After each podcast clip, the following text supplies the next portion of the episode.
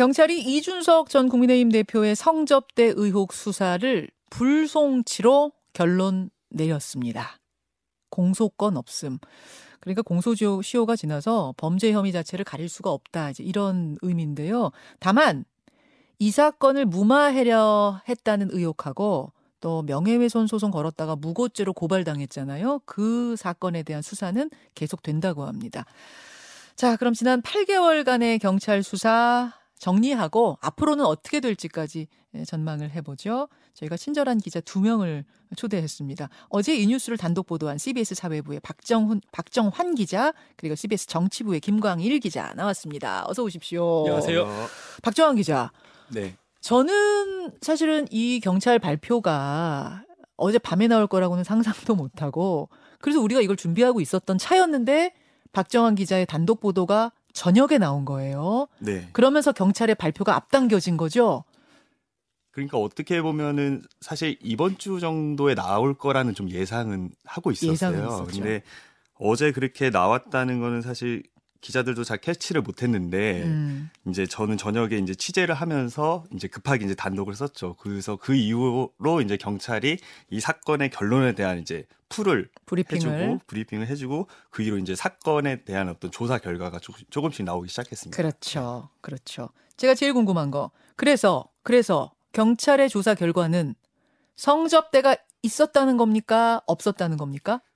일단 판단을 내리지 않았다고 보는 게 맞, 맞는 것 같습니다. 일단 음. 공소시효가 지났다는 얘기인데 이게 이 사건 자체가 성접대 사건이 2013년에 발생을 했어요. 예. 그래서 성접대가 있었다면은 성매매 그리고 특가법상 알선수재가 적용이 되는데 이 성접대는 공소시효이 오- 공소시효가 5년, 알선수재는 7년입니다. 네. 그래서 지금이 2022년이니까 그 다 지났죠. 그래서 음. 경찰이 사실 검토했던 게 포괄일죄라는 개념이었습니다. 포괄일죄, 포괄일죄 말을 많이 들었는데 정확히 뭐예요? 이 비슷한 범죄면은 여러 개의 범죄 행위를 좀 포괄적으로 묶어서 한 하나의 덩어리로. 행위로 보는 건데 음. 이제 김성진 대표 그러니까 성접대 의혹을 주장하는 김성진 대- 대표 측은 2013년 이후에도 이준석 대표 대표한테 계속 선물을 줬다고 주장을 했어요. 뭐 추석 선물 주고 뭐 예. 와인 뭐 같이 마시고 이랬다는 거 다 얘기하는 거죠? 예, 맞습니다. 그 마지막 선물이 2015년 9월 추석 선물이 마지막이었는데 이 2013년과 2015년을 통으로 묶으면은 예. 이 공소시 그 알선수재 공소시효가 7년인 점을 감안하면은 올해 9월까지 시효를 늘릴 수 있습니다. 그래서 아. 이게 사실상 마지막 공소시효 이 날이 이달 23일 그러니까 음. 이번 주 금요일이었거든요. 네. 근데 경찰은 이걸 검토하다가 포괄일죄를 적용하기 좀 어렵다고 이렇게 봤습니다. 아, 한 덩어리로는 못 본다? 예. 왜 그렇게 결론 내린 거죠? 이게 알선수재가 성립을 하려면 선물이 가, 가면 대가가 와야 되거든요. 대가. 예, 근데 추석 선물 같은 경우에는 시효가 남아 있지만 추석 선물을 어, 줬다고 해서 이준석 대표가 어떤 대가를 줬다거나 이런 증거를 찾을 수 없다. 그래서 아. 그렇게 결론을 내렸습니다. 아하, 그래서 네. 포괄일죄 적용은 어렵다 하고 나니까 공소시효가 이게 이제 이미 끝난 게 되고 그래서 네. 불송치, 네. 공소권 없음 이렇게 됐단 이야기. 네. 이렇게 될 거라고 그러니까 많이들 예상을 했던 거는 맞아요? 어, 제가 지금 경찰청을 출입을 하고 있는데 어, 웬만한 관측으로는 조금 좀 어렵지 않겠냐. 결론적으로 어떤 핵심적인 smoking gun이 좀 없사, 없다는 좀 얘기가 들렸거든요. 음. 실제 뭐 성접대 핵심 증거라든지 뭐 이런 부분에 있어서 좀, 좀 부족했고 결국 좀 공소시효의 벽을 넘기가 좀 어렵지 않느냐 이런 관측이 좀 높았습니다. 높았죠. 김광일 기자. 예. 정치권에서도 이렇게 봤어요? 그러니까 뉴스연구소에서 제가 여러 번 말씀을 드렸는데 이게 뭐 경찰이 혐의 입증하는 걸 어려워하는 것 같다라고 정치권에서도 소문이 좀 파다 했었어요. 그러니까 음. 불송치를 하되 대신에 불송치 결정서에다가 조금 더 구체적인 뭐 성접대가 뭐 있었 을수 있다 이런 식으로 담을 수 있다 이런 얘기들이 많았었는데 그런 소문이 사실 제일 파다했죠. 예. 불송치 결정은 내릴 텐데 이유를 쭉 길게 써가면서 뭐가 뭐 있었던 것처럼 다만 공소시효 지난 거다라고 쓸 가능성이 있다 했는데 그렇게 나왔어요 안 나왔어요? 그러니까 뭐 심증은 가나 물증은 없다 아니면 뭐 그, 저 시효는 지났지만 이준석이 거짓말했다 뭐 이런 얘기들이 혹시 담길 수 아, 있다 이런 얘기가 있었는데 어제 불송치 결정서에는 그게 담기지는 않았습니다. 없었습니다. 음. 없었습니다. 불송치 결정서는 또 뭐야 이렇게 질문하실 수도 있는데 이걸 뭐라고 봐야 돼요? 그러니까 이게 사실 작년부터 처음 생긴 개념이거든요. 그러니까 검경 수사권 조정하면서 형사소송법 개정하면서 새로 생긴 건데 그 전에는 경찰이 수사를 마치고 혐의가 없다고 하면 불기소 의견으로 검찰에 송치한다 이런 것들 많이 보셨을 것 같아요. 네. 근데 이제는 이제 경찰이 수사를 끝나고 혐의가 없을 때 그렇게 안 하고 음. 자체적으로 불송치로 종결할 수가 있거든요. 맞아요. 대신에 불송치 결정서라는 걸 이제 뭐 고발인이나 이런 데다가 통보를 해야 됩니다. 음. 그러니까 검찰이 예전에 지금도 하고 있지만 불기소 이유, 이유 서라는 걸 쓰거든요. 불기소할 땐 그 이유를 써야 되는데 그거랑 예, 예. 비슷한 개념이라고 비슷한 보면 개념. 되겠습니다. 그 불송치 결정서를 박정환 기자가 맨 처음으로 입수했다면서요. 네, 직접 보신 거잖아요. 직접 봤습니다. 성저 때 얘기 전혀 없습니까? 일단 이 고발 주체 고발인이 세 곳입니다. 그래서 불송치 결정서도 이제 고발인한테 통보가 가거든요. 그래서 네. 총 세 개인데 세 개가 각각 비슷하면서도 좀 다릅니다. 아, 다르고 똑같은 게 가는 게 아니에요? 예, 좀 어떻게 보면은 고발인이 제기한 혐의 자체가 조금씩 차이가 있기 때문에 아. 알선 수재 부분은 비슷했거든요. 근데 음. 다만 이제 성접대 같은 경우에는 이 경찰의 어떤 판단이 들어가 있진 않고 이제 고발인들의 주장을 그 설명하는 음, 음. 피의 사실 요지가 있습니다. 그래서 고발인들이 몇 월 며칠 날 얼마 상당의 접대의 여성을 제공했다. 제공 뭐 이 이준석 대표가 받았다. 이렇게 쓴 부분이 있어도 경찰이 어떤 판단한 부분은 없었습니다. 아, 예. 이러니 저러니 어떤 경찰이 판단한 여운을 남긴 부분은 전혀 없었다. 네, 맞습니다. 그런 게 있을 거라는 소문이 정치권엔 파다했는데 왜 전혀 뭐 이렇다 저렇다가 없었을까요? 판단이? 첫 번째는 어떤 아까도 말씀드렸다시피 어떤 스- smoking gun이 없었다는 부분. 증거 못 찾았다는 얘기죠? 예, 약간 입증에 자신이 없었던 부분도 있을 수 있고 아니면은 이 사안이 사실 굉장히 좀 논란이 크고 파장이 큰 사안이기 때문에 어떤 논란을 조금 최소화시킨 게 아닐까 뭐 이런 생각도 좀 듭니다. 음, 자. 아, 이제 이 사건은 성접대 의혹 사건은 이렇게 완전히 끝났다. 이렇게 보면 됩니까? 일단은 1라운드는 좀 끝났다고 보시면 될 것 같습니다. 1라운드요. 근데 남은 수사가 이제 무고죄랑 증거인멸 수사가 있거든요. 이게 2라운드고 이 두 개를 밝히려면은 사실상 성접대와 관련한 사실관계가 이런 조사가 또, 초- 또 추가적으로 좀 이루어져야 될것 어, 같습니다. 그럼 성접대 의혹 또 2라운드가 있을 수 있다. 예, 맞습니다. 어, 그래요? 무고죄 결과도 그러면은 바로 나옵니까? 뭐 어, 떻게 예상하세요? 아직 그 고발인 조사를 하고 얼마 지나지 않은 시점이기 때문에 예. 조금 시간은 걸릴 것 같습니다. 아, 무고죄 같은 경우에는 네. 2라운드가 또 시작이 될 거고 조금 시간은 걸릴 거다. 정치권으로 가보죠. 김관희 기자. 예. 자, 어쨌든 어쨌든 성접대 의혹이 이 이준석 이른바 이준석 사태라고 하는 모든 것에 불을 당긴 건데 네. 이거는 좀 불송치. 그러니까 이거는 뭐, 뭐 뭐라고 해야 돼? 공소권 없음, 음. 무혐의 이렇게 난 거 아니에요? 네. 그럼 이거 윤리위에는 어떤 추가 징계에는 어떤 영향을 미칠 거라고 그러니까 보세요? 이게 만약에 우리가 아까 얘기했던 것처럼 그 불송치 결정서에 어떤 큰 정황이 담기거나 아니면 확 기소를 했다거나 그러면 윤리위에서 제명을 하는데 훨씬 더 탄력을 받았을 거예요. 음. 그러니까 그걸 근거로 이제 제명을 할 수가 있었을 텐데 그런 전망도 이제 영- 정치권에서 많이 있었거든요. 근데 이제 그렇지 아, 않게 된 거고, 그러니까 이거는 사실 윤리가 지난번에 그러니까 지난 일요일 날 예. 그 징계 개시를 절차하겠다라고 했을 때 그 근거로 그 법 위반 혐의 의혹이라는 걸 내세웠거든요. 음. 이게 그러면 만약에 기소가 되면 이걸 연결 지을 게 아니냐 이렇게 좀 관측이 있었는데 음. 일단 이번에 그게 빠지면서 어 말만 남았네요. 그러면은 네. 양두구용 뭐요 뭐 EXX 저 XX 요것만 남은 거예요. 그렇습니다. 아, 말만 경찰은 이렇게 결론 냈으니까 경찰의 수사 결과는 이제 윤리위 징계에서 빠지는 거고 말만 남은 상황이다. 근데 그렇다고 해서 또 경찰이 성접대는 없었습니다라고 또 이렇게 화- 확인을 해준 것도 아니에요. 그렇다 보니까 아마 이 국민의힘에서는 뭐 의혹이 말끔히 해소된 건 아니다 여전히 남아 있다라는 식으로 계속 그 목소리들이 나올 것 같고요.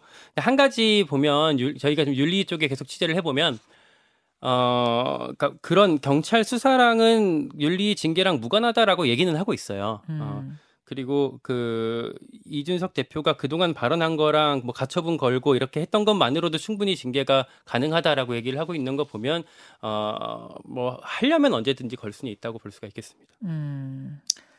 자, 가처분 판단. 이준석 전, 대, 이준석 전 대표가 국민의힘 상대로 법원에 가처분 낸 거, 요것도 아직 결론이 안 나지 않았습니까? 법원의 결정이. 그러니까 그 월- 결정엔 어떤 영향 미칠까? 이번 경찰 발표가. 그러니까 원래 관측 그 이제 관측 큰 관측이 어, 이번 경찰 발표에서 기소나 어떤 불기소 결정서에서 얘기가 나오면 그걸 근거로 윤리위에서 어, 제명을 하고 또 그걸 근거로 가처분해서 음. 각하를 노린다는 전략. 음흠. 아, 이 이제 국민의힘 이제 주류에서 대체적인 전략이라고 할 수 이제 기대라고 할 수 있겠는데 근데 여기 이제 제동이 걸려버렸죠 첫 번째 단계에서 예. 기소도 안 됐고 뭐 그런 얘기도 없었는데 근데 이제 제 생각은 사실 애초에 그게 그렇게까지 또 어, 맞물려 있을 수 있겠냐라는 생각도 있어요. 그러니까 어.